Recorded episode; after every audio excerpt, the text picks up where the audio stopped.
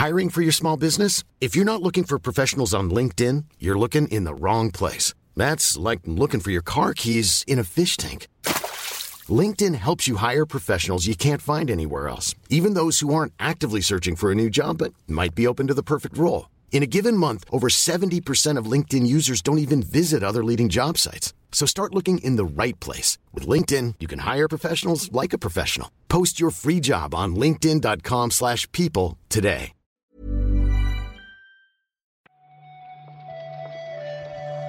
Buenos días, bienvenidas y bienvenidos a una nueva Arcara Activa. Hoy es martes 21 de noviembre de 2023. Yo soy Víctor Martínez y para comentar la actualidad de los videojuegos está conmigo Juan Salas. Hola, hola, Juan Salas. Hola, hola, Víctor Manuel Martínez, ¿cómo estás? Eh, buenos días. Juan Salas, creo que a partir de ahora deberíamos hablarnos con nombre y apellido. Sí, pero ¿con cuántos nombres y con cuántos apellidos? Porque tú y yo tenemos dos nombres, aunque a Pep se lo olvide a veces en tu caso, y bueno, dos apellidos. Buah, es que tu nombre, claro. Yo creo, yo creo que no todo el mundo sabe que tienes dos nombres. ¿eh? No, no, no, y mucha gente no sabe qué significa la inicial del segundo nombre. Es una cosa. No, o sea, el misterio es una chorrada, pero. ¿Quieres decirlo? O sea, el- el- ¿cuál es la inicial? El nombre no, el nombre guárdatelo. Vale, vale, ¿Quieres decir cuál es la inicial? Claro, o sea, mi inicial, después del Juan, viene una T. Una T muy Juan sonora. T. y. Salas. Sí, sí, sí. Claro, es que decir Juan T. Salas es raro, ¿no? Bueno. Juan T. Salas, es como antesalas. Claro. sí. A ver, es raro, depende, ¿no? Quiero decir, aquí ya nos hemos acostumbrado al Juan Salas, pero en Twitter, por ejemplo, yo creo que la gente tiende a- al Juan T. Salas, pues lo tengo puesto, ¿no? Ahí puedes hacer bromas con el nombre también, con Techala de Black Panther, depende. Eh, Juan T. Salas, como que sale, gusta decirlo, a la boca.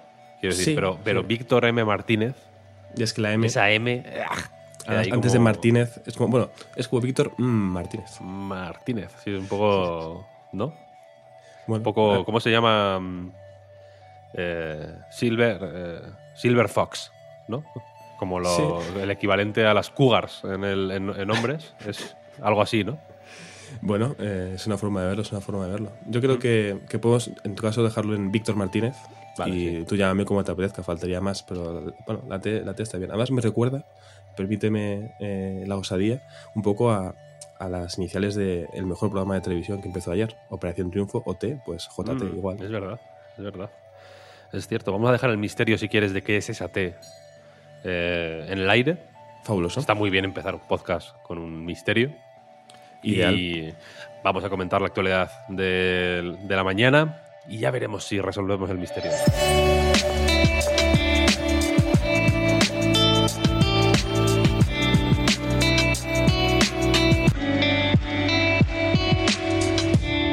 No gusta, aunque ya está siendo casi una tradición, empezar con una noticia de despidos, pero la cuestión es que el Embracer Group ha mm, publicado eh, su, un informe con resultados financieros y en él ha confirmado lo que se venía rumoreando o intuyendo, que es que han hecho un recorte considerable en su personal, que el propio Embracer Group pone en unas 900 personas, que es más o menos el 5% de su, de su plantilla, ¿no? Sí, al final, si, si hacemos números con lo que hemos ido comentando desde junio más o menos, que es cuando se hizo oficial ¿no? este plan de esta reestructuración, ¿no? Que hablábamos mucho del eufemismo de reestructuración para hablar de cierre de estudios y de despido de personal, pero bueno, es un poco lo que ha sucedido durante estos meses. Este informe financiero al final hace referencia a lo sucedido entre julio y el 30 de septiembre, si no me equivoco, este trimestre, y ahí es donde se han producido ¿no? estos 904 despidos. Al final, para el Embracer Group ha supuesto un pequeño alivio en lo económico, poder reducir su cuantiosa deuda, pero a nivel personal, pues bueno, los, entre los despidos que ya conocíamos y los que igual se nos habían podido escapar, eh, pues el total asciende eso a 904 eh, trabajadores menos para el Embracer Group. Se habla de 713 internos, que el, el Embracer se para en 511 en desarrollo y 202 en, en otras áreas que no son desarrollo, marketing, entiendo, eh, eh, recursos humanos, comunicación, etcétera, etcétera. Hmm. Y unos 191 externos. Y a esta reducción del 5% de la, de la plantilla se suma 15 eh, proyectos aún sin anunciar que han sido descartados y que incluye pues, juegos que no conocíamos todavía de eh, Gearbox, Saber, THQ Nordic, Free Mode. Sí, además. Muchos estudios esta gente y muchas mm. compañías, entonces hay eh, muchos sitios por lo que recortar, ¿no? Sí, sí, sí, eso, eso sin duda. Además, si buceáis un poquito en el informe, también me he fijado, no sé si lo has podido ver, Víctor, en cuanto a las, las ventas de sus distintos servicios, que en cuanto a ventas de juegos en PC y consolas han descendido un poquito el, el porcentaje en cuanto al anterior periodo de, para el Embracer Group, pero sin embargo en tabletas eh, ha subido bastante. Entonces, bueno, entiendo que por servicios móviles y otro tipo de, de servicios irán mejorando sus, sus, datos, pero en ventas de juegos como tal, lo que solemos comentar aquí en cuanto a PC y consolas, no les ha ido tan bien en este, en este periodo. Sí, ya digo que esto es una noticia que ha ido, pues bueno, se ha ido comentando eh, por distintas fuentes durante unos cuantos meses, a partir de que Embracer anunciara, como decías, esa reestructuración, ese proceso de reestructuración. Salió, por ejemplo, la noticia de que Free Radical, que son el estudio que antaño hizo el Time Splitters, em, estaba al borde del cierre o, casi cerrados ya. esto lo informó VGC, que entiendo que bueno, tienen eh, cercanía y se, y se, deben conocer en realidad, ¿no? Porque al final son casi, casi, casi primos hermanos, los fundadores de VGC y la gente de eh, Free Radical. Pero bueno, desde luego no deja en buena posición, yo creo, esto al Embracer Group porque, por ejemplo, en el, eh, en el informe se habla o se menciona como una de las causas de este recorte, también se agradece, eso es de justicia decirlo, supongo, se agradece a, las, a toda la gente que ha trabajado en el Embracer Group, em, aunque hayan tenido que, que separarse sus caminos, que es otro, es otro eufemismo que se suele utilizar cuando se habla de ese, tipo de cosas. Eh, se, pues se les agradece y se dice que el Embracer Group es la gente que trabaja en el Embracer Group, que es cierto, aunque no lo parezca a veces, es, cierto que es así, ¿no? Pero la cuestión es que se menciona en el informe que la pues que ciertos cambios en las inversiones de contenido, creo que lo llaman exactamente, de, de, las grandes compañías de las que al final parece que el Embracer Group depende más de lo que podría parecer, pues han hecho, han llevado a, a que la situación del mercado sea diferente y su, pues en fin, su capacidad para mantener X cantidad de gente y X proyectos activos sea distinta. Y digo que creo que lo dejan en una mala posición porque creo que se empieza a ver que es un negocio muchísimo menos sostenible de lo que de lo que en algún momento quizá pudo haber dudas de que fuera o no, hmm. quiero decir, ¿no? Porque en cierto momento supongo que las estas compras masivas mm, que fueron titular porque eran muy espectaculares ¿no? en su momento, eh, ya pues hacían arquear un poco la ceja, ¿no? Pero entre lo de, mm, pues en fin, entre el terremoto causado por estos cambios en la inversión de contenido, esta, esta mm, inversión del gobierno saudí, que era uno de las eh, de los tratos que de los que estaba pendiente el Embracer Group para garantizar un poco su rentabilidad o su capacidad mm. para seguir adelante como tenían pensado. Se hablaba de unos 2.000 millones de dólares en inversión del gobierno saudí, vaya. Eh, pues en fin, parece que, el, que se está descubriendo como un negocio de especulación de una manera mucho más evidente de lo que de lo que se daba a entender al principio, ¿no? En realidad. Sí, Sí, sí, sí. De hecho, mm, igual yo pequé inocente en su momento, pero yo cuando veía ese tipo de noticias, ese tipo de, de compras, imaginaba que ser adquirido ¿no? como estudio por un grupo más grande era una forma de tener como más estabilidad, porque al final no dependía solo de, de, tu éxito individual, sino de, bueno, un grupo más grande con más recursos, igual es una forma de respirar un poco más, pero claro, visto lo visto, es justo todo lo contrario, ¿no? Todos estos estudios que han sido adquiridos por, por el Embracer Group, eh, viendo cómo la deriva ¿no? de estos meses, entiendo que tranquilidad no es una cosa que pase por sus cabezas ahora mismo, pero bueno, eh, ojalá les vaya mejor. no, no, desde luego, claro, claro, esa es la cuestión, que, que de la teoría a la práctica va un trecho. Sí, sí, enorme en este caso, sí. Seguimos, si quieres, con otra salida, esta parece que voluntaria y, y y, nada traumática en realidad, ¿no?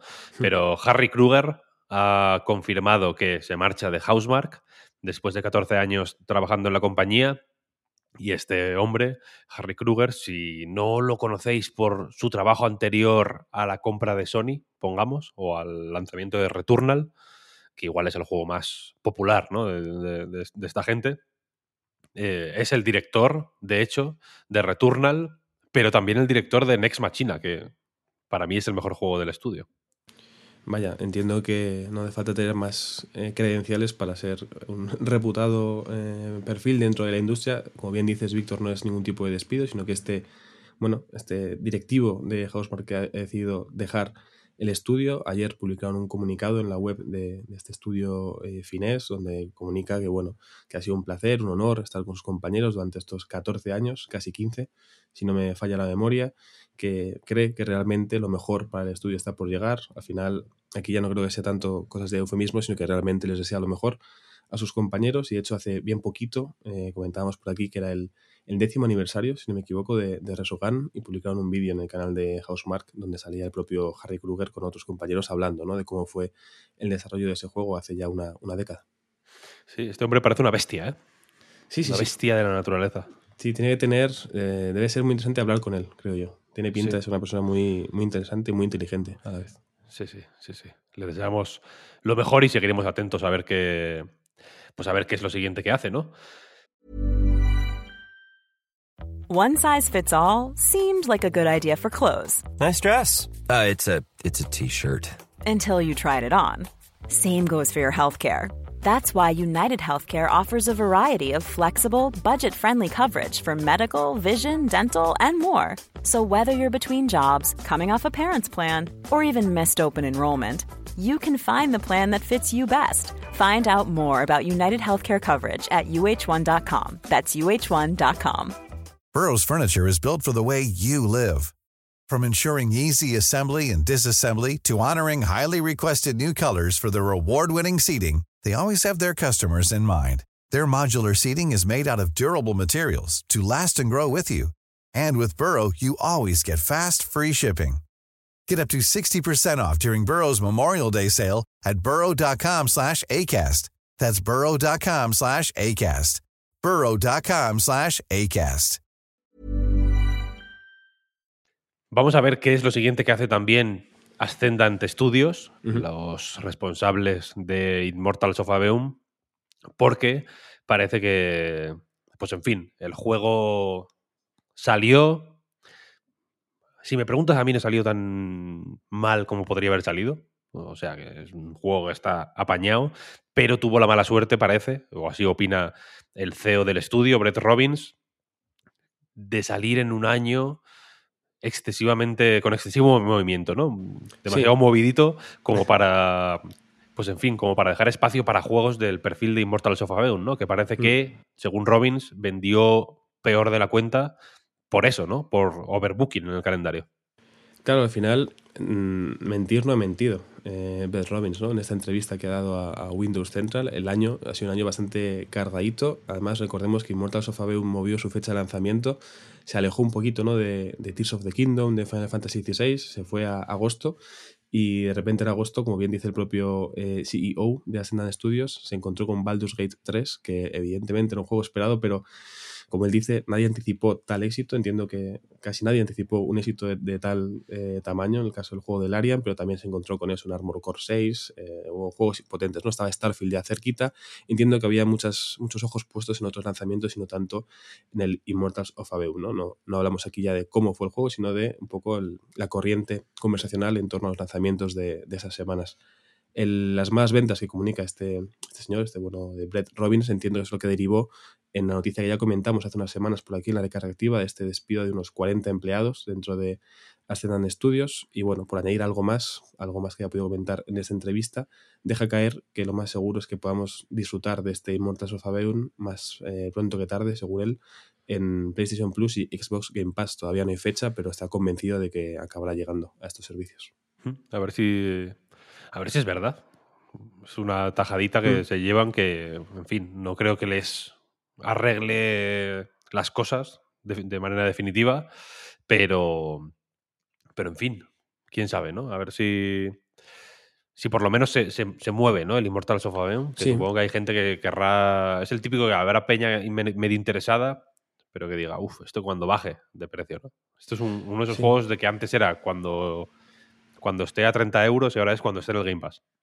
Sí, claro, es que al final es bastante tentador esperar a que llegue a Game Pass si cabe la posibilidad de que llegue a Game Pass, vaya. Además, bueno, si no recordáis este juego, aparte de poder leer el artículo, el artículo de análisis que escribiste tú, Víctor, es un juego que en su día Pepe hablaba de él como el, Call of Duty si, si cambias helicópteros por dragones, ¿no? Yo me quedé con eso y me parece un buen pitch, la verdad. Era la, sí, era un poco su, su, su pitch, efectivamente, ¿no? lo del Duty con magia. Sí, sí, sí. ¿A Little to the Left está en Game Pass o alguna historia de estas? Está en Steam, en Switch. Si no me equivoco, mm. no está en Game Pass, la verdad. yo lo jugué en Steam, por lo menos. Porque han anunciado una cifra de ventas o un hito de ventas curioso, bonito, me gusta que, se anuncien este tipo de. Mm. Que, no, que no se queden en, la, en el millón normal y corriente, sino que hayan anunciado que han vendido 999.999 copias. Sí, es bastante original, pero tiene, tiene un motivo. al final, A Little to the Left es un juego que igual os suena porque durante toda su promoción en 2021 y 2022, hasta su lanzamiento a finales de año, siempre había un gato presente. Es un, estudio, este Max Inferno, hecho por, por, dos personas que conviven con este gato, que tiene tanta presencia en el juego. Y en el tweet donde anunciaban esta, este hito de ventas, decían que la cifra no era casual, sino que es el, número más alto que podían poner eh, con una sola mano. ¿no? Entiendo que tenían un gato sobre la izquierda, por ejemplo, y con la derecha pusieron los seis nueves y enter ¿no? para enviar el tweet. Al final eh, tienen como ese, esa gracia con el gato que creo que puede funcionar muy bien. El juego en sí está bastante bien. Yo lo jugué en su día. El DLC todavía no lo he terminado, tiene un DLC desde junio, creo que salió. Em, bastante baratito, vaya, que amplía el contenido del juego. Y si os gusta ordenar cosas y os relaja, hay gente que lo odia, hay gente que, por ejemplo, a Unpacking le pareció lo peor, pero a mí que me gusta ordenar cosas en videojuegos, por lo menos, este A Little to the Left me pareció bastante interesante y muy relajante, sobre todo. Dan ganas de comprarse uno, ¿eh? Para que llegue al millón. Es que yo creo que cuando vieron este tweet hubo mucha gente que se, que se lanzó a decir, voy a ser yo, ¿no? El, el jugador número un millón. Esto no se puede quedar así. Ahora tendrá un millón cincuenta y siete, ¿no? De las 58 personas que dijeron, seré yo. Y hay que, ahora hay que llegar al millón cien mil, ¿no? Como para dejarlo en, un número redondo. A mí me gusta mucho ordenar también. Este le tengo, le tengo ganas. Decía lo del Game Pass. Mm, no sé si me salió en una historia de estas en la, en la App Store de. No, es que me estoy confundiendo. Me estoy confundiendo. Hmm. Eh, creo, que lo, vi en, en Steam de alguna manera. No lo sé. A mí me gustan los juegos de ordenar. Y, y, has dicho unpacking, sí. que efectivamente mm, da mucho gustico. Y, lo veo y subo a Wilmot's Warehouse. Ojo, que pues si, no lo has, si no lo has jugado, te lo recomiendo. Te, van, te va a gustar mucho. Eso te iba a decir que no lo he jugado, así que me lo apunto, la verdad. Te va a gustar mucho, te lo digo. Es un, juego absolutamente formidable. Eh, vamos a seguir con.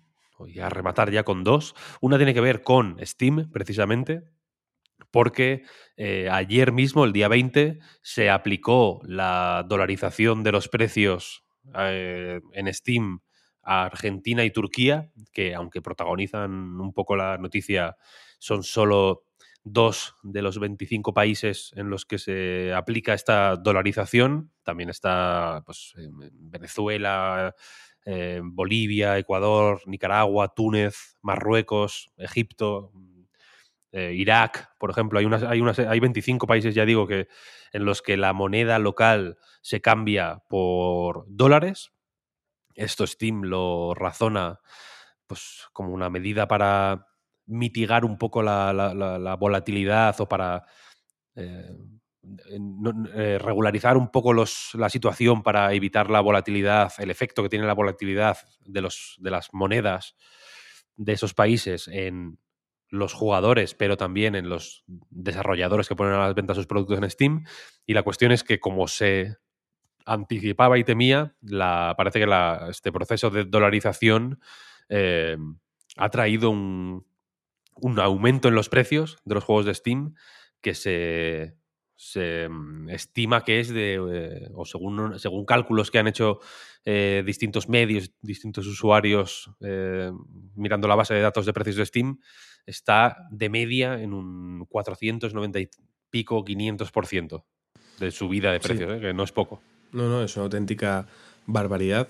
sin duda es una noticia que llevábamos semanas anticipando porque por lo menos en mi caso muchos desarrolladores y entiendo que también jugadores argentinos eh, lo iban comentando, de haciendo listas de recomendaciones, de comprar esos juegos ahora antes de que llegue esta eh, dolarización y bueno, al final, tristemente para, los usuarios que van a tener que pagar mucho más, ha llegado ya este, este cambio. Yo por eso digo que solo tenía en cuenta Argentina porque es lo que me llegaba por, por usuarios, pero está bien saber que son 25 países los que son afectados por, por este cambio y aunque no sea la noticia, a mí, Víctor, por lo menos esto me lleva a pensar que tengo un, un debe muy grande en cuanto a acercarme a otro tipo de mercados más allá de los eh, hemisferio nortistas, iba a decir, ¿no? al final tengo muy en mente siempre Estados Unidos, Canadá, Europa y evidentemente lo que llega de Japón y demás, pero no pienso tanto en, en Centroamérica y Sudamérica y creo que habría que acercarse un poquito más a estos mercados. Sí, sí, totalmente. Básicamente se han formado dos grandes eh, regiones que se han llamado eh, LATAM USD y MENA USD,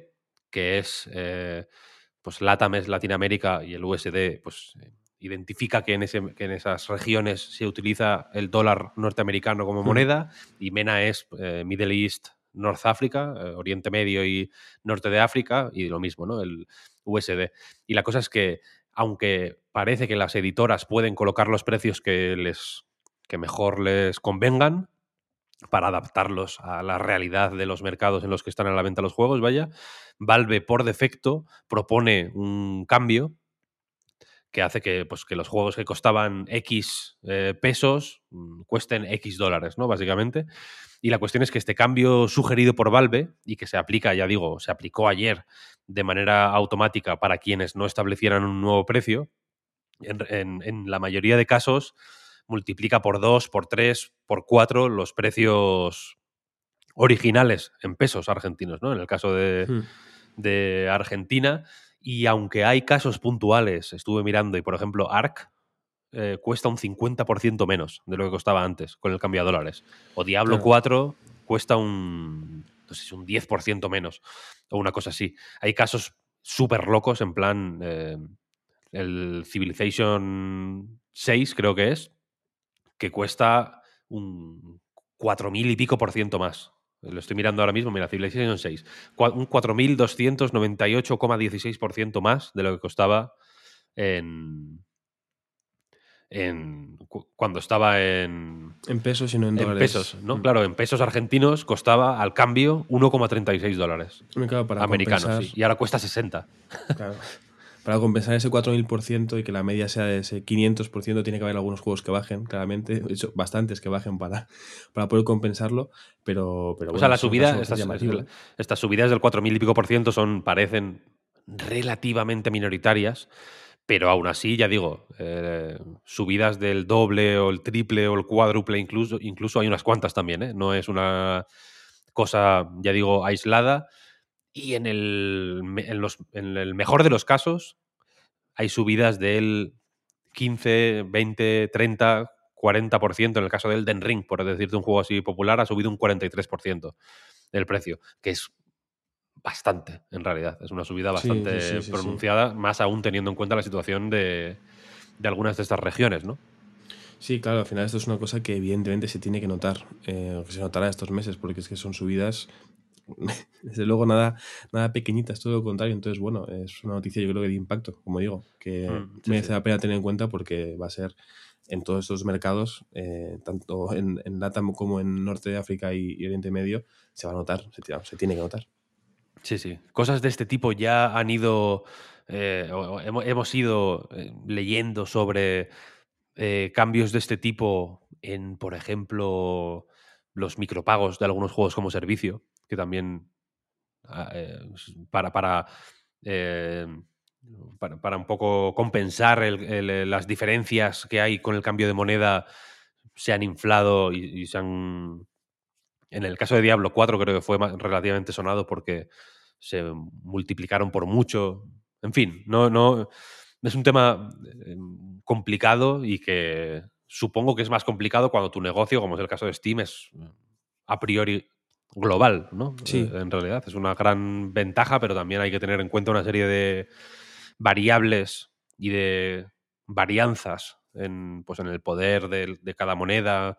eh, y en el caso de Argentina concretamente, que hay una volatilidad efectivamente muy amplia, Mm, pues Tremenda. se- se- supongo que se, se pronuncia, ¿no? Esta, pues la- los problemas o los inconvenientes o, en fin, los dolores de cabeza que hay que, que te puede eh, generar el establecer precios que sean al mismo tiempo justos y, y asumibles para ti, ¿no? En realidad, porque entiendo que, pues si el Civilization 6 se puede comprar en Argentina por un dólar y en, y en Estados Unidos cuesta, cuesta 60, algo pasa, ¿no? Claro, claro. No, no, sin duda al final entiendo que hay que tener en cuenta no solo el usuario que va a comprar, sino lo que se lleva el estudio con, lo- con las ventas. Al final hay muchos, muchas variables y, Claro. na- y no es nada sencillo Sí, sí. eh, todo esto, ¿no? Y entiendo además incluso en un mundo ahora con VPNs y demás, tampoco debe ser, eh, no sé, cosa de fácil o no comprar desde otras regiones, pero entiendo que para Steam tiene que haber muchos elementos a tener en cuenta y que quedarse sin un número de compradores no es algo deseable, pero entiendo que perder dinero por eh, la volatilidad de la moneda tampoco, entonces es complejo. Claro, es complejo. es una situación mm, complicada, complicada. Vamos a terminar, si quieres, Juan, con un guiño, lanzando un guiño, una mención, Ojo. un pequeño... Vamos a tirar una cuerda, por si queréis cogerla y explorar por esas latitudes también. Ya hemos estado hablando antes de, de que exploraremos más a fondo el asunto en la web en los próximos días, pero aprovechamos esta recarga para eh, pues, animaros a probar los juegos de la Mermelada Jam, una Jam que se celebró eh, durante el fin de semana y que, pues en fin, los algo más de 60 juegos que se presentaron se pueden ya jugar en itch.io, ¿cierto? Sí, sí, sí. Desde ayer por la tarde creo que terminó el, el periodo para poder subir tus, tus juegos. Eh, ya se puede jugar en, en Itch.io. La página está en la entrada de la recarga activa. En la night podéis encontrar el enlace, pero en la página de Itch.io de, de, la, de Spain Game Devs podéis encontrar estos 62 juegos. Yo, de hecho, me dispongo cuando terminemos de grabar a jugar unos poquitos para poder escribir algo. Y lo cierto es que aunque la temática de esta, de esta jam, una jam que además han organizado sin ningún tipo de, de premio ni jurado, para que no haya ningún tipo de estrés ni preocupación por competir, sino que simplemente sea crear sin más. El, el tema era si parpadeas te lo pierdes, pero nos hemos fijado, Víctor, que hay muchos gatos en, este, en esta una edición. anormal de gatos. Tiene que haber algo. Tiene Algo que haber pasa. un chiste. Tiene que haber un chiste ahí que no estamos pillando. Claro, porque si parpadeas te lo pierdes, igual porque soy un millennial, a mí me recuerda a la Fórmula 1 hace tiempo de si parpadean se lo van a perder, que decía Gonzalo Serrano, el comentarista que estaba con Lobato. Pero, pero no tiene nada que ver con un gato. De si parpadeas te lo pierdes. Pero bueno, al final, A Little to the Left también tiene el gato como, como eje central de la broma, ¿no? Entonces, algo hay aquí. Lo, lo descubriremos, espero. ¿Podríamos decir que hay gato encerrado? Uf, buah. Eh, ¿O le estamos buscando los tres pies al gato? Bueno, Esto bueno, es algo bueno, que- bueno, bueno, bueno, bueno. Esto es algo, esto es algo que, que tenemos que, que estudiar. Lo estudiaremos, ya digo, en la web podréis seguramente leer en los próximos días algo sobre esta jam. Y. Ah, bueno, que jam es mermelada también. Bueno, esto, esto empieza a tener. eh, es brillante todo. o sea, es- los juegos de palabras son lo mejor que existe y ahora mismo yo soy muy feliz. Tremendísimo. Claro. Estoy, estoy como. Hostia. Yo duele la cabeza y todo, ¿no? De Sí, sí, sí, sí, sí. Yo tengo la piel de gallina, de repente. Sí, sí. Antes de que esto vaya a mayores, vamos a despedir la recarga activa por hoy. Vamos a dejar el, el- el misterio de tu té Vale. como, como, como, la de, como la de Frank T. Que Ojo. nadie sabe qué es tampoco. Bueno, yo, bueno, iba, iba a decir algo que es muy personal, no voy a decir, pero Fran T, gran persona. Eh, A mí me encanta Frank T. ¿eh? hombre, buen productor, buen Que rapero. quede buen buen, podcaster. buen rapero. Buen podcaster, además. Muy buen programa de radio. Sí, sí, sí, sí. sí, sí, Sí, sí. merece la pena. Fenomenal, fenomenal. Así que vamos a dejar esa T en el aire. Muchas gracias, Juan, por haber comentado la actualidad conmigo una mañana más. Gracias a ti, siempre, Víctor. Muchas gracias a todo el mundo, como siempre, por escucharnos, por apoyarnos en patreon.com barra Reload, por escuchar nuestros, eh, nuestros podcasts y nuestros desvaríos con, con tantísima lealtad. Es un, es un honor de- auténtico, Se agradece. Se agradece mucho. Y nada, con esto nos despedimos hasta mañana. Chao, chao. Hasta luego.